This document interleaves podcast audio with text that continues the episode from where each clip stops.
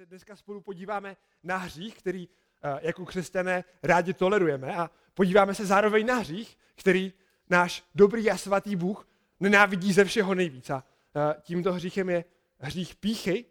A uh, jak, to, jak to můžeme vidět? Tak král Šalamoun v přísloví v 6. kapitole od 6. do 18. verše zaznamenává šest věcí, které, které hospodin nenávidí. A víte, která je první věc? Víte, kterou věc král Šalamoun napsal jako první? První je povýšené srdce. A uh, možná, možná další taková dobrá otázka. Víte, jaký byl první hřích vůbec? Jaký byl první hřích tohohle stvoření vůbec? Byl, nebyl to hřích Adama a Evy, ale byl to hřích Satana. A o této události máme napsáno v Izajáši v 14. kapitole od 13. do 15. verše a tam se píše k satanovi. A ty si řekl svému srdci, vystoupím do nebes nad hvězdy boží, vyvýším svůj trůn. Usednu nahoře zhromáždění na nejzaším severu. Vystoupím na výsosti, vyrovnám se nejvyššímu. Jenže jsi svržen do podsvětí, do největších hlubin. A, a tak co udělal Satan? Začal si myslet, že je někdo. Začal si myslet, že je lepší než Bůh, že je roven Bohu. A když se podíváme do veršů, které jsou předtím, tak vidíme ve 12. verši, že je osloven jako třpiti, třpitivá hvězda. A vidíme, že mu Bůh dal slávu, dal mu vysoké postavení a zároveň to byl nejvyšší anděl. A co se stalo? Zapomenul na to, od koho dostal tuto velkou moc, od koho dostal svoje postavení. Vzepřel se všemohoucímu Bohu a co se stalo? Byl svržen, že? Jednak byl rozdrcen, když Ježíš Kristus zemřel na kříži a vstal z mrtvých, ale dokonce nám aj pán Bůh ukazuje ve zjevení ve 20. kapitole, v 10. verši, jeho definitivní konec. Ďábel, který je sváděl, byl uvržen do jezera ohně a síry, kde je šelma a falešný prorok a budou trýzněni dnem i nocí na věky věku. A Pícha, pícha však není problém pouze satana, ale i lidí. Že? A to, to můžeme vidět třeba v Danielovi v páté kapitole od 27. do 28. verše, kde vidíme, co si, co si král Nebukadnezar říká. Vidíme, že to znamená Daniel, který byl, který byl eh, v Babylonu v exilu. Tady, tady je napsáno, prohlásil král. Tak tedy toto je ten veliký Babylon, který jako sídlo královské jsem já vybudoval. Silou své moci ke cti svého majestátu. Ještě měl toto slovo v ústech, když tu z nebe dolehl hlas. Tobě praví králi Nebukadnezare. Tobě se praví králi Nebukadnezare. Království od tebe odešlo. A pak vidíme, jak tomuto pišnému králi narostlo peří, narostly mu drápy, přestal se chovat jako člověk a odešel, odešel do divočiny, kde potom nějakou dobu byla. Nakonec ho Bůh vysvobozuje a ve 34. verši této kapitoly vidíme, co, co, mu potom, co, co potom říká Nebukadnezar o svojí situaci. Nyní já, Nebukadnezar, uctívám a vyvyšuji a oslavuji krále, krále nebes, jehož všechny činy jsou pravda, jehož stezky a právo a jež je mocen, pardon, jehož všechny činy jsou pravda, jehož stezky jsou právo a jenž je mocen pokořit ty, kdo si vedou pyšně. Tady vidíme, ano, verš, verš 34. A zde vidíme, co, co, co zaznamenává on sám. A další, na koho bych se chtěl podívat, tak je uh, král David. Ten, ten v první paralipomenon ve 21. kapitole uh, zřešil, zřešil jedním hříchem. Myslí, jaký si myslíte, že byl uh, vůbec nejvyšší nebo největší hřích krále, uh, uh, krále Davida?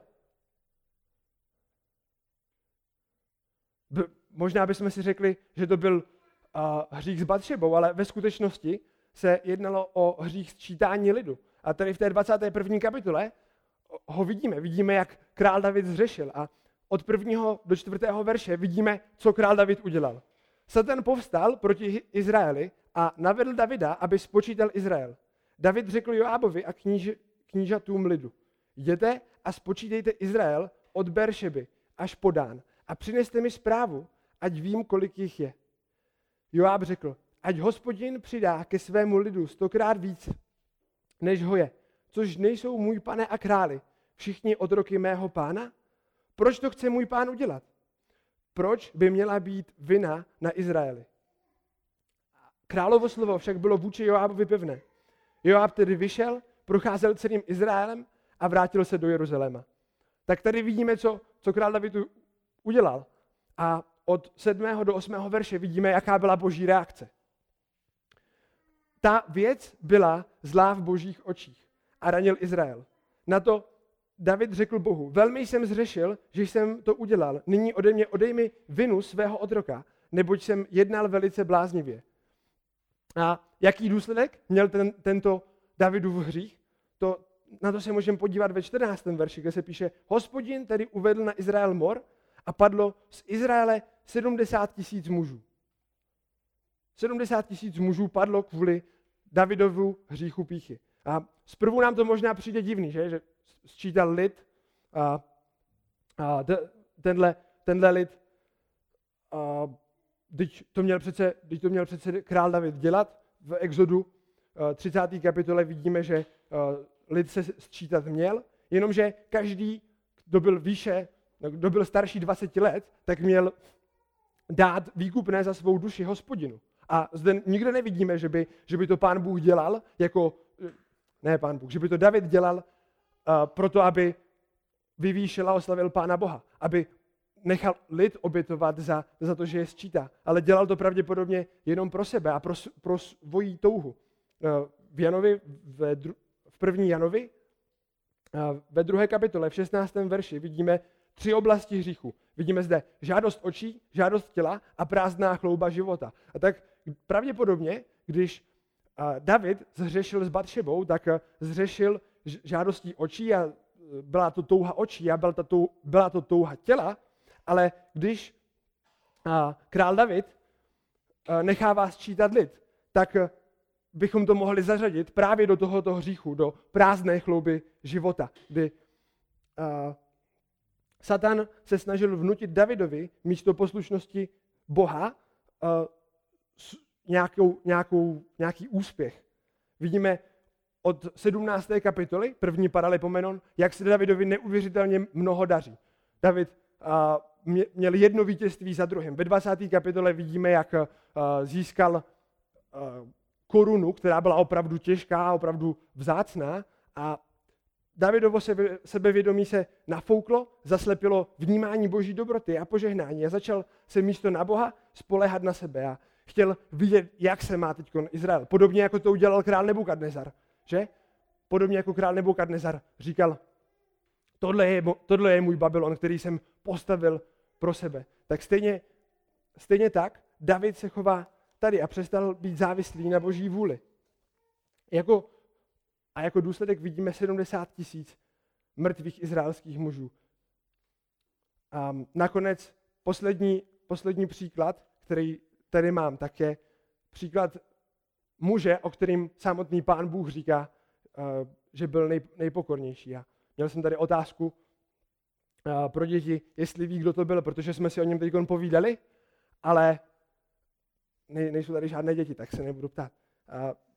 Pravděpodobně víte, že, že to byl Mojžíš, o kterém se v numery ve 12. kapitole ve třetím verši píše, Mojžíš byl velmi pokorný muž, více než všichni lidé, kteří byli na povrchu země. A stejně tento muž, který, o kterém pán Bůh sám říká, že byl velice pokorný, a stejně zřešil. A stejně zřešil píchou. A o tomto jeho hříchu se můžete dočíst v numery ve 20. kapitole od 2. do 13. verše. Vidíme, kdy už nová generace Izraelců, kdy Izraelci, ta, ta nová generace, ta, ta, která zemřela na poušti kvůli tomu, že nebyli věrní Bohu a zde už je nová generace, která se připravuje na, na vstup do zaslíbené země. A um, tato, tato nová generace začíná reptat vůči uh, vůči Pánu Bohu a vůči Mojžíšovi a stěžují si, že nemají vodu. A Bůh dává Mojžíšovi přesné a konkrétní informace, co má udělat pro to, aby dal Izraelcům vodu. A Mojžíš to nedělá. Mojžíš místo toho, aby udělal to, co mu Bůh řekl, místo toho, aby, dal, aby přišel na... Hm, místo, místo toho, aby promluvil ke skále a ta skála vydala vodu, tak přichází, nazývá Izraelce vzpůrníky a dvakrát udeří do skály. Že vždycky, když předtím měl něco Mojžíš dělat, tak měl udeřit jednou. Tady, uh, tady nebylo napsané nic, že má Izraelce nazývat spurníkama. On přichází, říká jim, vy jste spurníci a teď dvakrát bouchne do té skály, protože a vidíme v tom neposlušnost a vidíme v tom takové povýšení se nad, nad Izraelce. A co mu odpovídá Bůh? Co mu odpovídá Bůh, že, že udělal? Hospodin však řekl Mojžíšovi a Áronovi ve 12. verši. Protože jste mi nevěřili, nedosvědčili jste moji svatost před očima synů Izraele. Proto nepřivedete toto zhromáždění do země, kterou jsem dal. Bůh, Bůh říká, že nedosvědčili boží svatost. Nevyvýšili Boha, ale vyvýšili sebe. Že přišli, nazvali je, ponížili všechny Izraelce, protože byli uh, reptajícími, protože byli nevěřícími a sám jde a udeří dvakrát ze svojí síly, ze svojí moci do, do skály. A to je to, co dělá pícha. Pícha bere slávu Boha, nedosvědčuje boží svatost a dává slávu nám, nebo snaží se nám dát nějakou slávu. Zapomínáme na to, eh, co pro nás všechno udělal Bůh a přemýšlíme o tom, co, co, co jsme do, dostali my. A když, když nám Bůh dává věci a my si můžeme začít myslet, že jsme výjimeční, suprově úžasní, můžeme si myslet, že jsme poslušní, připadáme si, že už nemůžeme spadnout, dosáhli jsme dalšího levelu duchovnosti, teď už jsme někdo po dvou měsících služby, po pěti letech služby, po deseti letech služby už si říkáme, teď už nás nic tak nemusí rozházet, já vím přesně, jak všechno chodí. A když se začneme povyšovat nad ostatní, začneme si říkat, teď, teď jsme někdo oproti ostatním a teď už, teď už víme věci líp než ostatní, tak jsme potom velice pišní. A jak budeme v takovéhle chvíli reagovat na napomenutí, když se cítíme jako pan někdo? Jak to ovlivní naší službu? Budeme dál sloužit Bohu a lidem, ke kterým, nám ke kterým nás Bůh posílá, nebo budeme sloužit sami sobě? Budeme dělat to nejlepší pro mě, eh, budeme dělat to nejlepší pro sebe, nebo, nebo pro ty lidi, ke kterým nás Bůh posílá. A pravděpodobně ve své aroganci budeme dál protlačovat svoje názory, byť by byly hloupější. Začneme vnímat svoje postavení vyšší než postavení ostatních, nebo postavení určité skupiny lidí. A písmo nás ale varuje, že před skázou je pícha, před klopítnutím bývá povýšenost ducha. To je přísloví 16.18. A to stejné si uvědomuje uh, Ježíš a dává svým učedníkům v jednom podobenství příkladek zůstat pokornými. To je v Lukáši 17. kapitole. A v předchozí 15. a 16. kapitole dává Bůh svým učedníkům a, a všem lidem, kteří tam u, u něho jsou, ukazuje, jak vypadá služba farizeů. A ukazuje, jak byla špatná a jak, byla zaměřená na vyvýšení samotných farizeů jak, jak byla neboholiba. A, a zároveň jim potom ukazuje, jak má vypadat jejich služba. A je, ti učedníci na to reagují v 17. kapitole, v, v 5. verši, aby jim dodal víry. A Ježíš jim říká, že když budou mít aspoň trochu víry, tak, um, tak uh, to všechno budou, budou zvládat. Ale v té chvíli, když uh, budou plnit a budou poslušní Pánu Bohu v tom, co mají dělat, tak proto potom píše ten 7. až 10. 7. až 10. verš, ve kterém píše, kdo z vás má otroka, který oře nebo pase stádo. A řekne mu, když, když se vrátí z pole, pojď hned a ulehni ke stolu. Neřekne mu spíše, připrav něco k jídlu, opaš se a obsluhuj mě, dokud se nenajím a nenapij, pak budeš jíst a pít ty. Neděkuje tomu otroku, že udělal, co mu bylo přikázáno. Nemyslím. Tak i vy, když uděláte všechno, co vám bylo přikázáno. Řekněte, jsme nehodní otroci. Udělali jsme vše, co jsme byli povinni udělat. A tak ten způsob, jakým tady Ježíš mluví ke svým učedníkům, je, je takový, že se za chvilku jeho učedníci ne, vcítí do role toho pána. Začnou si představovat, jaké to je, když, když by měli takového svého o, otroka, který, který by za ně dělal všechnu tu nepříjemnou práci. A ukazuje, že ho bude obsluhovat a teprve potom se nají on. Vidíme, že otrok dělá těžkou práci, pracuje na poli, pracuje se stádem a za, za žádné z těchto okolností nepřijde otroku na mysl, aby, aby bylo otroku děkováno. Nepřijde mu na mysl, aby, aby, aby si vzal nějakou slávu pro sebe. A potom, co, prac, potom, co se vrátí z pole, tak nepřijde a neřekne si, promiň, promiň pane, pro, promiň šéfe, teď si jdu na dvě hodiny odpočinout k televizi. A pak ti, pak ti možná připravím jídlo. Ale přichází, umývá se, připravuje jídlo a dává svému a, pánu, pánu najíst. Žádný otrok nechce děkování a ani žádnou slávu. A pá, pán Ježíš Kristus, potom, když už se jeho učedníci cítí tak strašně skvěle, že jaký by to bylo a přejí si mít takového otroka, tak jim Ježíš říká, buďte takovými otroky. Tak takový otroci máte být takhle poslušní, že nemyslíte sami na sebe. A nesmíme prahnout pro, po vlastním ocenění a po vlastní slávě a potřebujeme si uvědomovat to, k čemu nás Pán Bůh povolal, co je naše povinnost. A my samotní nejsme nikdy schopni naplnit boží standardy bez Kristovy smrti a vzkříšení. Proto, proto i my musíme říkat, jsme nehodní otroci. Takovými otroky nemůžeme být z vlastní síly. No, být, být, ze, být ze svojí vlastní síly, ale musíme jim my být i z boží síly. Díky Kristu a díky jeho působení v nás. Že? Kdo,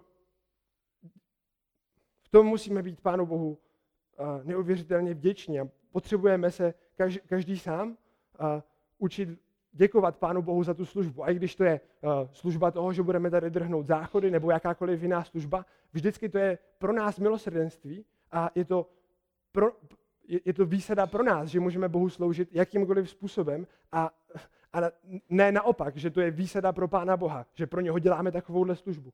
A potřebujeme stejně jako žalmista v žalmu 115 volat ne nás, hospodine, ne nás, ale své jméno uční slavným pro své milosrdenství a pro svou věrnost. A víte, co je nejlepší? Že když Ježíš dává tady tohle podobenství, když uh, Ježíš jim ukazuje, jak mají být pokorní, tak uh, to nebyl ten, kdo, kdo by kázal vodu a pil víno. Nemohli bychom obvinit Ježíše Krista z toho, že ah, podívej, tady, tady tady to, co říkáš, není v souladu s tím, co bys dělal. Protože Ježíš sám v 17. kapitole Jana ve čtvrtém verši vyznává, já jsem tě oslavil na zemi, když jsem dokonal dílo, které jsi mi dal, abych je vykonal. A na dalších mnoha místech v Novém zákoně, v evangelích, vidíme, jak říká, toto jsou skutky, které mi otec připravil. To jsou věci, které dělám, protože mi je, Christ, protože mi je můj otec dal dělat. A, a po, můžeme se podívat do druhé Eh, kapitoly Filipským od 6. až do 11. verše vidíme, jaký byl Ježíš. Ačkoliv byl ve způsobu božím, nelpěl na tom, že je roven Bohu. Nýbrž sám sebe zmařil, vzal na sebe způsob otroka a stal se podobným lidem. A když se ukázal v podobě člověka, ponížil se a stal se poslušným až k smrti. A to smrti na kříži. Proto ho také Bůh povýšil nade vše a dal mu jméno, které je nad každé jméno. Aby se ve jménu Ježíše sklonilo každé koleno. Ti, kdo jsou na nebi i na zemi, i pod zemí. A k slávě Boha, Otce, aby každý jazyk vyznal, že Ježíš Kristus je Pán. Že? Ježíš Kristus, jediný, jediný člověk, který byl kdykoliv v lidské historii a kdykoliv v budoucnu, tak to byl jediný, který měl vyšší postavení než my. Že? Pravoplatně mu patřilo větší postavení než jakémukoliv z nás, než jakémukoliv učetníku, který byl okolo něho a dokonce než králi králi Herodovi, který, který byl v Izraeli. Ale co, co říká písmo? Že sám na sobě nelpěl. Nezáleželo mu na sobě. Stal se otrokem. A jakým otrokem se stal? Poslušným otrokem, že? A, nejenom poslušným otrokem, který po náročné práci na poli obsluhuje, ale takovým otrokem, který je poslušný až na smrt. A to, to, to jakou smrt? Smrt na kříži. A po, nepostoupil jenom smrt na kříži, ale postoupil tříhodinové odloučení od svatého Boha. A apoštol Pavel dál pokra- nebo ve stejné kapitole, v pátém verši říká, mějte tedy v sobě to stejné smýšlení, které bylo v Kristu Ježíši. Máme mít stejné smýšlení. Pavel nás vybízí, abychom smýšleli stejně jako Kristus. A jak vypadá smýšlení, které bylo v Kristu Ježíši, to nám prakticky popisuje v dalších čtyřech verších, od, ve verši 1 až 4. Kde, kde se v prvních dvou verších píše, je-li nějaké pozbuzení v Kristu, je-li nějaké potěšení lásky, je-li nějaké společenství ducha, je-li nějaký soucit a slitování. Naplňte mou radost a smýšlejte stejně. Mějte stejnou lásku. Buďte jedné duše, jednoho smýšlení. Ano, Pavel, Pavel je prosí, aby měli stejnou, stejnou lásku, aby, mě, aby byli jednotní ve smýšlení a, a v lásce. A zároveň říká, že v tomto smýšlení je potěšení. Jaké je to smýšlení? A toto je to smýšlení, o kterém jsme četli v těch verších 6 až 11. No, je to láskyplné a sebeobětující smýšlení a chování vůči ostatním lidem. A ve verši třetím tak vidíme, jak vypadá, vidíme, nic ne, nedělejte se soupeření ani ješitnosti.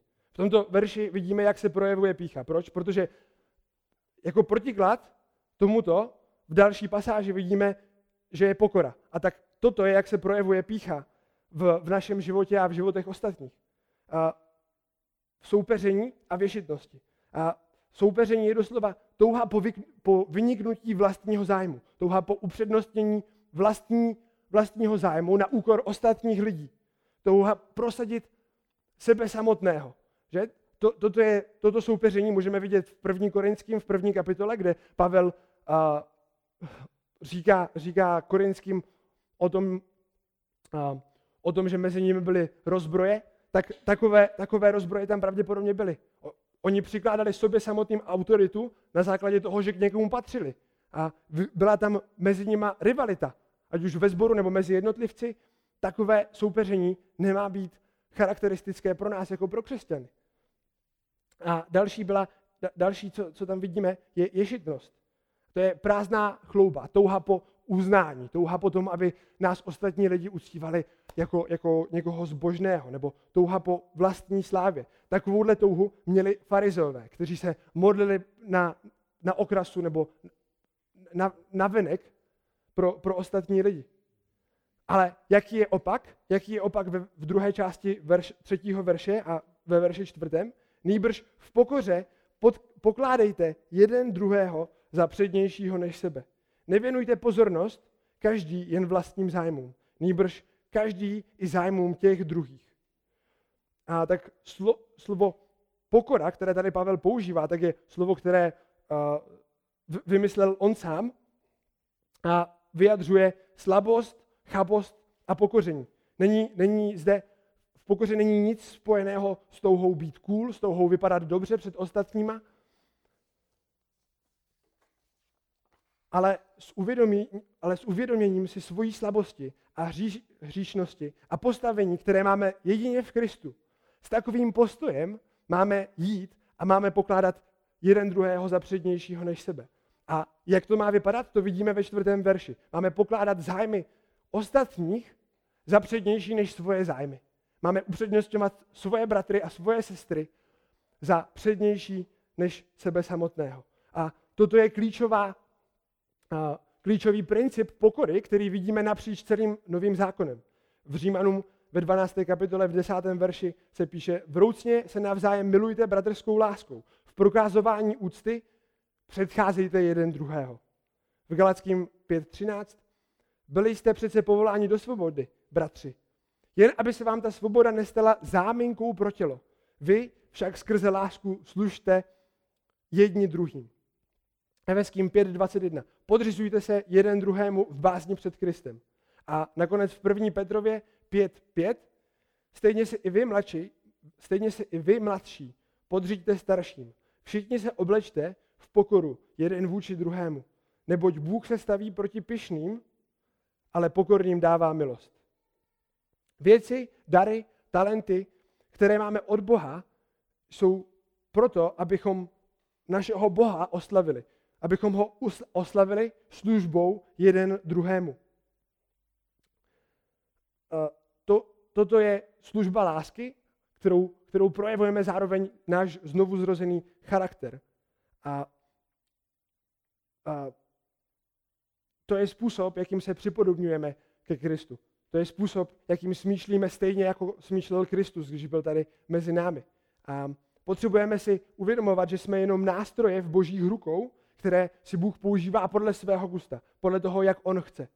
A na druhou stranu, eh, pícha se taky může projevovat tím, že nesloužíme ostatním, nebo neděláme to, co Bůh chce, ne, nesloužíme jeden druhému.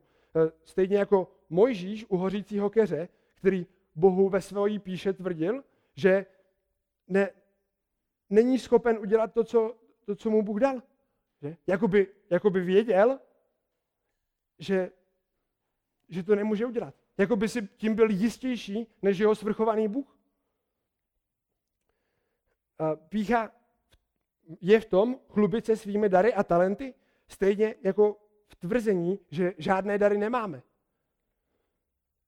Jak to ovlivní náš život? Budeme, jak budeme reagovat na konfrontaci?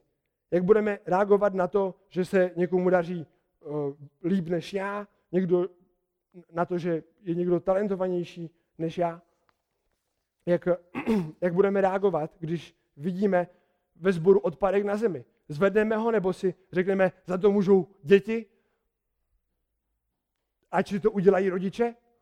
Nebo, nebo budeme pokládat jeden druhého za přednějšího než sami sebe a budeme dělat dobro pro ostatní a proto, aby se Bůh oslavil na našich životech. A půjde nám dál o naší chválu a o naší slávu, o náš prospěch? Hm. Když doma pípá pračka a ostatní jsou zaneprázdnění. Když nás někdo prosí o, o pomoc. Co? Jak budeme, jak budeme přemýšlet v takových situacích? Když, eh, když když tě manželka poprosí o to, abys naplnil pračku, nebo abys pověsil prádlo, nebo, nebo jakákoliv jiná věc. Jak budeme reagovat v takové situaci? Nebo jak, jak budeme reagovat v situaci, když nás někdo poprosí, aby jsme udělali myčku místo něho? Co? Nebo, nebo když uvidíme, že je potřeba něco opravit. Řekneme si, jo, to opraví, to opraví někdo jiný, to opraví bratr kazatel, protože ten, ten je tady ve sboru přece každý den. Že? To, to, to, to se nás netýká. Nebo, nebo budeme pokládat jedni druhé za přednější než sami sebe. A tak nakonec, pokud tu sedíte a uvědomujete si, že nejste s Bohem usmířeni, tak pokořte se před ním, dokud je čas. Vyznejte vlastní neschopnost zachránit se před svým hříchem a trestem za něj. Proste o odpuštění a věřte, že všechny vaše hříchy byly uvaleny na Ježíše Krista, ukřižovaného a vzkříšeného. A on vás, stejně, stejně jako nás, z ohromné milosti uschopní k tomu a skrze Ducha Svatého, k tomu, abychom v bázni a v pokoře žili před naším Bohem. A, tak eh, pojďme se nakonec modlit. A, náš všemohoucí Bože, který jste na nebesích, a, díky za dar Ježíše Krista, a, kterého jsi poslal nás, kterého jsi poslal za nás když jsme ještě byli mrtví v hříchu. Díky za Ducha Svatého, skrze kterého nás obnovuješ a ukazuješ nám, v čem je moc, spravedlnost a soud. Učini naše srdce pokorná, abychom dokázali milovat i ostatní, tak jako ty miluješ nás. Uschopni nás k tomu jít a zapírat naší hříšnou přirozenost, brát svůj kříž a následovat tě. Dávej nám postoj opravdových otroků s uvědoměním, že Vše, co máme, tak přichází od tebe.